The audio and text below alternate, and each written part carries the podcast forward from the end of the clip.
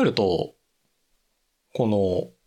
音声で会話をするっていう、まあこれ、ポッドキャストなので、まあ、つまり音声で聞くわけですけど、これを使うって、不思議なプロトコルですよね。不思議うんうんうん。うん何を言ってるかというとなんかよく言うなんか五感のお普段使ってる情報で言うと視覚が超多いみたいな話ってあるじゃないですか。はいはいはいはい。でそれで考えるとね視覚を使った方が人間の受け取り手のこのあれ的にはいいんでしょうけど一方で多分届く距離が違いますよねとかなんかそういうのもあるんでしょうしねへえ面白いなあなんかねちょうど1週間ぐらい前これ今12月の頭に撮ってるんですけど一週間ぐらい前に出た、あの、何度か私がずっとこういう素敵本で紹介をしてるあの、東工大の伊藤浅さんっていう研究者のあ、はいはい、は新い。著が出て、体は行くっていう本が、あ、ね、出てますね。うんそう出てるんですけど、その中でもなんかね、なんだっけな、聴覚っていうのは、なんかのギャップが少ない本みたいな紹介のされ方してたんだよな。なんだっけな、忘れちゃった。すげえ面白かったんだよな。戸浅さんもこうつい取り組みを追いたくなってしまうっていうかいつもこうちょっと先を行ってる感じのする方ですよね。うんうんそうこの本自体はあのなんて言うんですかあの5人ぐらいのこう研究者特にテクノロジー系の情報系とか工学系の研究者の人と対話をして、まあ、体とテクノロジーっていうことのある種の淡いを考えるみたいな本なんですけどすげえ面白かったですね。ピアニストの手にこうなんていうんですかこう外骨格、まあ、エクソスケルトンっていうんですけどなんか言ったらグロゴツゴツしたグローブみたいのをこうはめてそれをはめるとピアニストの人の手が完全に連動して動くのでへえもう手が勝手にそのピアニストの人のごとく動くんですよ。でそれをやった時にこう子供にやらせるとあのピアノをやってる子供に例えばなんかね中指と薬指を連続でパタパタパタパタってやるっていう私全く分かんないんですけどできないし分かんないんですけどそれをやると子供は感動とかすごいとかじゃなくてあこういうことかって言うんですって。ええうんうんうん。で、その身体感覚ってなんだっけみたいなのがテーマになってたり、あ、こういうことかっていう感覚、なんかいいな、みたいなうん、思ったりしたですね。身体感覚ね。えー、でもそれ全身に欲しいですね。なんか、ね私がよく言われてわかんないあのあ上から糸で吊るされたようにし体をまっすぐにしてみたいなう大丈夫ん。上から頭を上から吊る糸で吊るされてる気持ち気持ちでみたいなうん、うん。あれ多くの人が使うってことは多くの人がピンときてると思うんですけど、ちょっと今だ分からずなので、それ、教えてほしいです。そうだよな。なんかこの本の第2章が、その、野球の桑田真澄っていうすごい有名な投手がいて、あの、ずっと巨人で投げていて、で、最終的にメジャーにも行ったもう超一流選手。うんうんうん。で精密機械って言われてたんですよめちゃめちゃコントロールがいいと、ああ、そうなんだ。そうその人人。の投球プロセスとかフォームをこう研究をするっていう研究者の人と、まあ、伊藤浅さんの対話が出てくるんですけどそれも超面白くてただ倉田真澄選手って言ってることとやってることが全然違うって言うんですようん 自分でも、あれなんだ。うん。そうそう。だから自分ではカーブ、桑田選手ってすごいカーブっていう変化球が、あの、まあ、有名というか、あの、強みとして使ってる球なんですけど、それを言うときに、こう、どんな風に手を動かしてるんですかっていうことを聞くと、こうですよって表現する桑田真澄さんなりのこう表現があると。けど、全くそういう風に手は使ってないっていうのがあって、なんかやっぱりその、ミキさんが言うように、こう、音声言語にしたときに、え、みんなも実はなんか上からピンと張ったようにっていうのがピンときてない可能性はあるんじゃないかなっていう。あなるほど。そう、さもそのように言っているけど、実はか体全然そうやって動いてなくて、実はピンとも来てなくて、なんか、そうその場で雰囲気、なんかそうやっているようにするみたいな。でかつ言語にすると、なんかね、卓越の5段階みたいなやつで、当然エキスパートになると一番その先っぽまで行くわけですけど、うん。言語で伝えようとすると、一番最初の段階に戻っちゃうんですって。うーん、ちょっとその感覚は分かるな。ような気がします。だなんか仕事の場とかそうじゃないですか無意識でできてることこれどうやってやってるんですかって聞くとなんかすっげえしょぼいことしか言えないみたいなこととかいやなんかしょぼいことなんていうんですかすげえ大事なことを言ってる気はするんだけどそれをできたところで別にこのレベルまで来るわけじゃないんだよなみたいなのってあったりするじゃないですかう。んあとその説明しようとして考えた自分により学びがより深くなってしまったか感じとかありませんなんか説明しようとして。うーんまあそうねそうねなんかなんかそのそそれれもあでるねまたより差が開いてしまったみたいな感じがあったりとか。まあそうね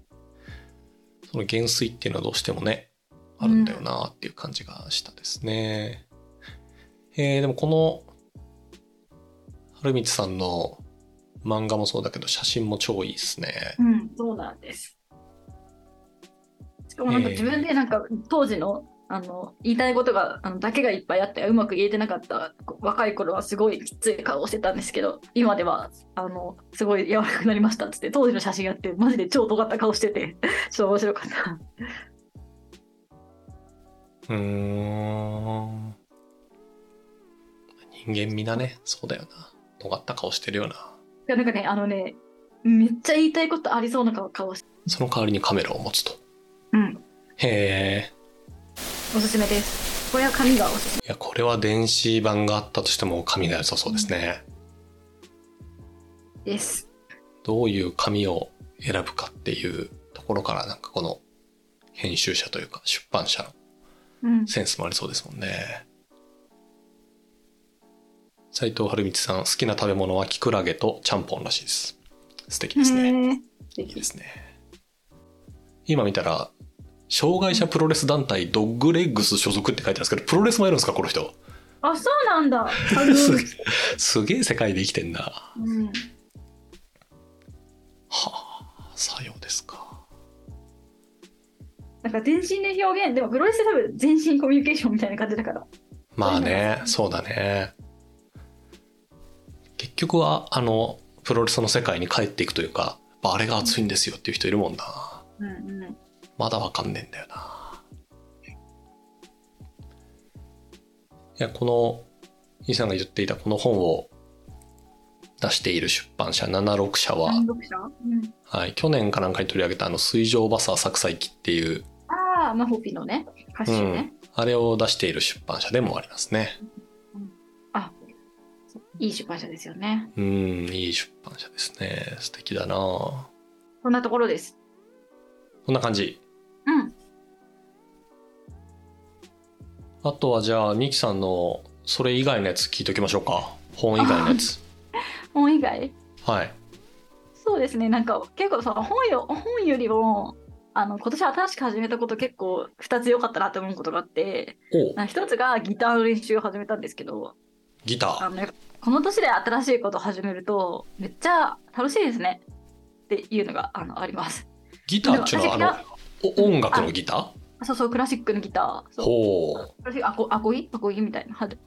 き始めてで私ピアノを13年やってたからまあなんかその和音とか楽譜とかまあ読めるし、まあ、なんとなく勘どころあるだろうみたいな感じで始めたら多分案の定そうで多分独学でやってもなんかちょっとずつ結構曲が弾けるようになったりとか弾き語りができるようになったりとかあの昨日より昨日できなかったこれができるとか指の皮が硬くなってきたとかがもう一日一日一日進歩があるのが超楽しくってメンタルヘルシーすごい良いっていうのがあります。うーん。でまあそれとあともう一つがやっとこう免許を取ってやっ免許を取った本来の目的であるこうキャンピングカーを運転するっていうのを達成しましてはい。キャンピングカーでキャンプするのが想像の100倍快適であの本当にめちゃくちゃ楽しかったですね。その、キャンピングカーの快適さっていうのはどこに出るんですか運転中、止まった後、えー止ま、うんと止まる最中、止まった後、なんかいろいろこうシーンがあると思うんですけど。はいはいはいはい。キャンピングカーの中の居住空間が言うても車だし普通の部屋普通の衣食住と劣るんだろうなというも元そう想像だったんですけど、まあ、ほぼ普通の部屋と同じなんか大学生で一人暮らしぐらいのあの快適さがあるというか運転中もそんな揺れたりとかしないしなんか結構ただ部屋を運んでるような感じだった感じだったんですよキャンピングカーが。う思っん。たよりもずっと、そこがだからつまり滞在中の快適さが良かったですねふーん滞在中の会なるほどだ想像よりキャンピングカーのなんていうんですか、うんキャンピングの後ろについてる部分っていうのがた快適だったとうん快適だったし、ね、寝る時とかも寝づらいんだろうなとか思ったけどもう快眠だしへえ運転しづらさとかもなく、まあ、でもちょっと普通私のようなあの運転危ういかもみたいなものがちょっと教習所通っただけで練習したこともないキャンピングカー乗れるっていう日本のせいだどうなってるんだろうとはちょっと思ったんですけどでもまあ運転できてよかったです、結構大きいですもんねキャンピングカーまあまあものによりますけどでも楽しかったなうでそのーんもかもともと免許取った時のもなんか私は交通機関の事情とかそういう私と関係ないところの事情によってせ生活とかやりたいことを制限されるのが嫌だなっていう気持ちがあって取ったんですけどもういよいよキャンピングカーを運転できると本当に何の影響もなく、まあ、道が全部割れたとか以外は基本的にはキャンピングカーで好きなところで暮らして好きなところに寝て好きなことをしながら生きていけるぞっていう確信を持ててその確信がめちゃくちゃ嬉しかった。うーんまあ確かにね別に東京にずっといなくてもうんいいたらあかんでってなんか別の要素で思ったことがあったとしたらキャンピングカーで走り出せばいいと私なんかすっごいお金がなくなったらなんかもういなんか三鷹市から電車で40分みたいなところのなんか家賃1万円のなんとかそうみたいなところに住ま住んでパンの耳かじんなきゃいけないのかなとか思ってたわけですけど何かの事情でねなんかそ,、うんそのそうなる前に150万円ぐらいになったところで貯金がキャンピングカーを買えばいいんだみたいなそしたらこんなに豊かな人生が待ってるんだみたいなねことを思ってすごい自分の本当最低の生活がアップデートされた私の人生は最低でもこれかみたいな超ハッピーじゃんへえ乗ったことないなキャンピングカうん想像の100倍快適ですよ、本当に。で部屋を運んでる感じだから。ーなるほどねうん。なんでもあるもんな電子レンジとか普通に入っちゃってますもんね今のキャン電ピ子レンンジグもカーあっるてし、暖房もエアコンもあるし、そう。まあだからちょっとあの乾燥はするけど、まあでも加湿器で。ガソリン代高そうだなでもね、軽油で走って、そうね。で、キャンプ、清里のキャンプ場まで行って帰ってきて7000円ぐらいしたかも、ガソリン代。うんまあそうだよなディーゼルねちょっと軽油を安定的に使える環境が整うといいですな確かにねうん。うん。でもなんかその、まあレンタル、一番安いレンタルがそれだったけど、電気、電気のキャンピングカーとかもあるみたい。うんうんあるねあるね電気自動車ね結構バッテリー大変なんだよなん何が大変バッテリーがあのなんて言うんだろう暖房をつけますとか電子レンジやりますとかなるとすげえ食うからさ電気をあ、そうなんだ、電気自動車だと。えそうそうで航続距離が問題になるぐらいだからさなるほど。それを電気で使っちゃうとみたいなのももちろんあるんだけどでもああ、西そさっんかがそ言っうようか。だってにそうだよ。走ってる時に発電するもんね。普通のディーゼルだとね。えそうそうそうタイヤの回転でねまあまあでも確かにそういう世界線もあるですな上にパネル積んじゃうみたいなとこも最近あったりするしね確か太にね陽。光パネル積んでねうんうん。えーいいじゃない楽しそ確かに。うキャンプで行った先でギターは弾いたんですかえ、ちょっとさすがにそこまでは、ちょっと恥まずかしだこれからかい。はい。これ最終的にはキャンプ場でしっとり春の友よを歌い上げるっていう目標めがちゃくちゃいい なめちゃくちゃいいじゃないでごすかざいます。はい。あ、そう、そんでは話変わりますけど、ギギター弾いてる春田友よがの動画が YouTube に上がってるんですけど、おう可愛かったですというご報告。えー原田知世のギターそれはちょっとすごいなしかもなんかそんなやっぱじまなんかえこんなんでいい始めるよみたいな感じでなんかそわそわしながらギター弾いてで歌は普通に原田知世の歌っていうねあ最高だな、、っていうのが2台良かったですかねはいいやいいですねいい体験ですねでキャンピングカーはマジで乗ってこうと思いました冬でもだから寒くないわけ冬のキャンプって寒いじゃないテントの中に寝るとなんだかんだ、うん全然寒くない暖房効いてる部屋だからいいじゃないですか清里で寒くないっていうのはだいぶ寒くないですねうんそれは素敵な体験ですなでもキャンピングカーに気を取られすぎてあの焚き火台とか借りるの忘れて危うく火が起こせないかと思ったんですけどもうなんかその子の力でそれがあれです よこう快適さの弊害ですよこう忘れてしまうっていう忘れてしまってたんですけど、なんとか乗り切りましたって。こう不快感っていうのがねこういろんな渇望の源泉ですから確かにね。えー、いいですね。いいグッド生活ですね。です。うん。じゃあ、のぞみさん、そんななん感かじ最後に。はい。もういいいいのぞみさん。。私、なんかあるかな、あの、ワイルドライフあれ何だったんだろうなんか、アフリカかどっかのうん。野生動物保護の NPO みたいなのがあって、で、そこの NPO が写真展をやっており、うん。その写真をポスターで買えますと。で、買うと、その金額が、えっと、そのまま寄付に行きますよっていうのをなんかで見かけて、うん。ワイルドライフじゃなかったっけな。なんかそれのね、こう、いや、買ってみたんですよ。2枚ぐらい。で、すっかり忘れてたんですね、その、寄付したことを。そしたらなんかドイツから、そのすっげえでっけえ、なんかこう、段ボールみたいなのが届いて、うん。で、その中に買った2枚の写真、白熊の親子っていうのと、あと、海の中をエイがうわーって泳いでるっていう、うーん。あの、結構大きめの B、B2 ぐらいかな。 B2。え、 B2? え B2 ってだって、結構でかいですよね。 A さんの2倍で B さんでしょのよりでかいってことでしょえ、A3 の2倍って A2 じゃないのあ、そっか。はい、失礼しました。んちょっと A 待って。さんの2倍が A2 で、それの一回り小さいのが B2 ですね。ああ、そっかそっかそうですよね。じゃあ A さんの2倍ぐらいと思えばいいのか、大体。そう、あ、でも A32 倍までいかないから B3 かな。うんうんうん。かなんかのサイズのやつが2枚届いて、うん。で、どうしようと思ってたんですけど、なんか、なんていうんですか、買ったものの、来ると思ってないから、 油断して、あ来るんだわ。いや買ったら、あ、来るんだと思って、届いちゃって、それをあの、ポスター額装して、うん。せっかく届いたんで、YouTube にあるいろんな、こう、なんていうんですか、あの、映画ポスターファンの人だったり、こう、いろんなポスターファンの人のやつを見ながら、おすすめの額はこれでっていうのを見て、買ってうんうんうん、額装して置いてみたんですよ。うん。なんかすごく作業環境とか家が豊かになりましたね。えー、人生で初めてのポスター学装。え、そんな私ニトリで買ったフレームでいつも入れちゃうんですけど、そんな特殊なこと必要なんですかいや、なんかわかんない。多分ニトリでもいいんだと思うんですけど、うんうん。なんかその人がおすすめしてたアルミフレームのなんちゃらっていうのがすげえこう、安定性も高くて歪まないしいいっすよみたいな。えー、あ、そういうのでやったんだ。そうでそう。オフィスに、お部屋にそう、あの作業部屋というか、仕事環境の中にそれを置いてやってるんですけど、すげえいいっすね。へえー、なかなか、なかなかハッピーな日々になるなっていう、ポスター2枚あるだけで。えー、なんかそういう、いですね。しそかうも白熊の親子とか癒されそう。そう、白熊。でも個人的にはエイが大量に泳いでるやつの方がなんかね、いいんですよ。うーん。 エイ、エイいいんだよな。ネーション、どれだっけ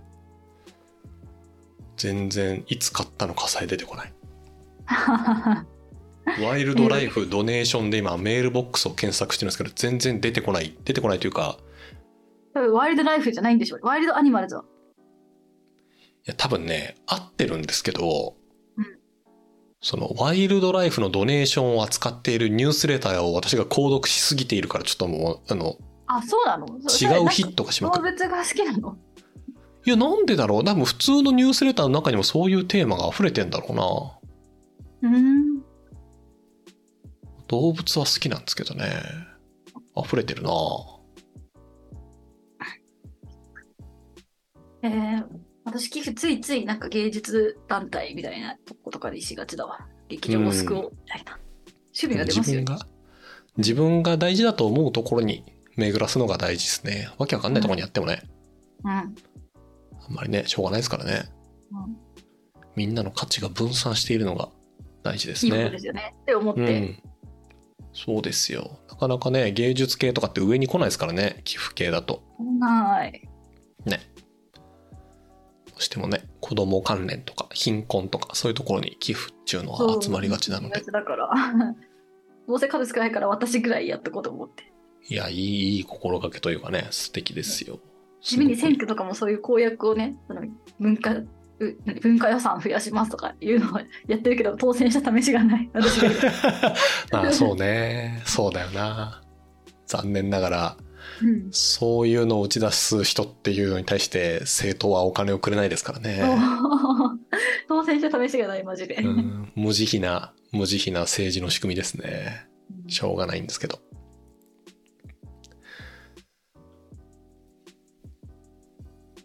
うんぐらいの感じかなうんうんうんうん良かった気がすいるやいやお互いやっぱ全然被らないからジャンルが、 そういいですねうんまあ多分すごい物理学講義をミキさんが読むことは一生ないでしょうねあ本当だ2行読んで寝ましたみたいなね報告になっちゃうかもしれないいやーいつか読むかもよでもえ貧困と戦ううち面白かったからあのああそうねそそうういう面ね白さがあるのかなって思ってる、うん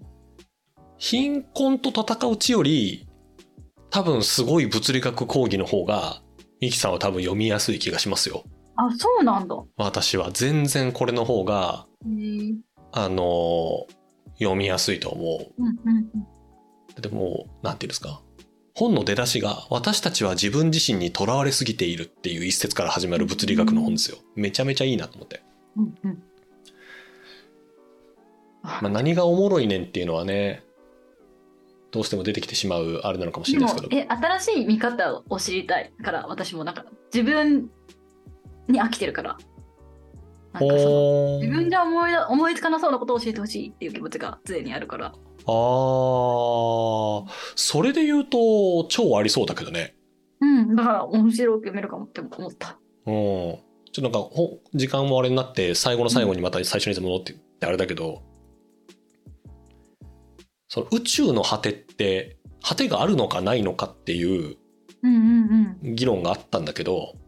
うんうんその果てがあるのかないのかっていうのを有限と無限っていうのに紐づけて話す人がいたと。うん無限だったら果てしないし有限だったらどっかで終わりがあるっていう、